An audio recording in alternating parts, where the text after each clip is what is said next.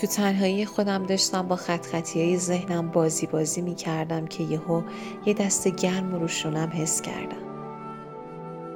داشت می کشید. داشت بازش می کرد. تمام خط هایی که من باهاش سرگم بودم و باز می کرد. برگشتم تو چشام زل زد و گفت چرا تو افکارت گم شدی؟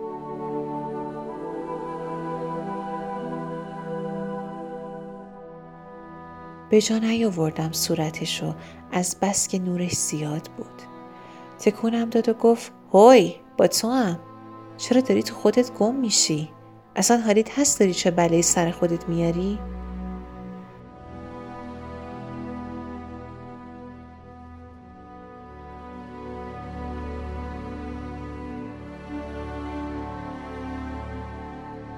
برگشتم که دنبال سرخط خط خطیامو پیدا کنم. دیدم نیست.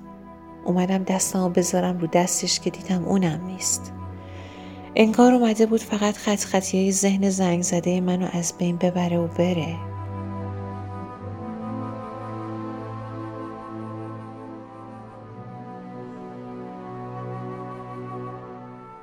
ای کاش بهش می‌گفتم ذهنم کارخونه خط خطی سازیه. اون وقت شاید همیشه کنارم میموند برای باز کردنشون.